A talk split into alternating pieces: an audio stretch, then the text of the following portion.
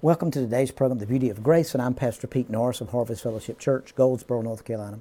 What a privilege and an honor it is to be with you today, to be able to share the good news of Jesus Christ and this marvelous message and the person of Jesus, which is grace. You know, grace is a person, guys. It's not a it's not an attribute, it's not a characteristic, it's a person, and his name is Jesus. You know, I want to start today by how many of you know that you were a word from God? And the Bible said in Ephesians chapter 1, verse 3 and 4 in the King James, it says, Blessed be the God, the Father of our Lord Jesus Christ, who hath, past tense, blessed us with all spiritual blessings in heavenly places in Christ, according as he has chosen us in him before the foundation of the world, that we should be holy and we should be without blame. Now, I love what the Amplified says for verse 4. Even as in his love he chose us, actually picked us out for himself as his own in Christ before. Before the Creator formed you, I want you to understand that he knew you.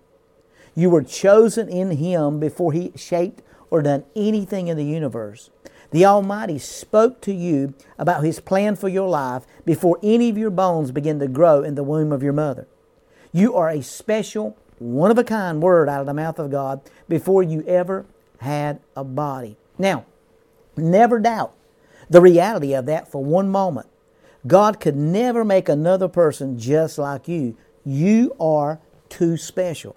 Now, do you realize that when your mother and daddy got together, you were one in a million chance of conceiving and bringing forth, but yet out of the depth of God's revelation, He already knew you before your mama ever got together and you're with your daddy, where before your grandmother and your granddaddy ever got together, before your great grandmother and your great grandmother. So never doubt the reality for a moment.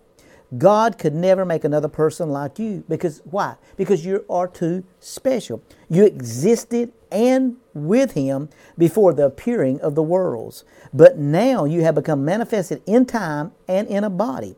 He has prepared a very unique, precious body in which to show His love in this time space world. Now, what do we, how do we get away from that? How do we appear as that? Well, you know, 1 Timothy chapter 3, verse 16 lets us know that the mystery of godliness is a corporate mystery.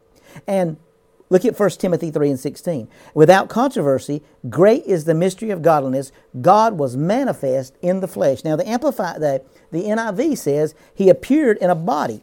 The Amplified said, He, God, was made visible in human flesh. So, you are an intricate part of His sovereign purpose in the earth.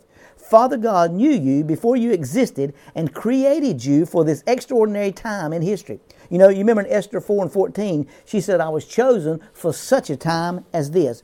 God thought of you before your parents did. The Creator pre selected you as an intricate facet of His plan before you were fully formed in your mother's womb, before the beginning began. Now you got to get a hold of that. Before the beginning began. And you and I were chosen out of the world. God's chosen one are His sons. They are a led company, according to Romans 8 and 14. And is also the are not company, as Paul explains in Romans 8 in the New American Standard Version. For all who are led by the Spirit of God, these are the Son of God. So you were chosen for greatness before you ever, mom and daddy ever thought of you. You were existing before the world ever was created because God had a strategic plan for you. Now look at 1 Corinthians 1 27 and through 29. But God has chosen the foolish, the stupid things of the world to put to shame, disgrace the wise. God has chosen the weak, the strengthless things of the world to put to shame the things that are mighty and forcible and the base things of unknown distance of the world, and the things that are despised of no account, God has chosen, and the things which are not, to bring to nothing, render entirely useless and inoperative the things that are. So that no flesh, mere human nature, should glory, boast in his presence before his face. So the Bible lets us know in the King James Version, in Ephesians 24, according as he chose us in him. So you and I have been chosen for greatness in Him.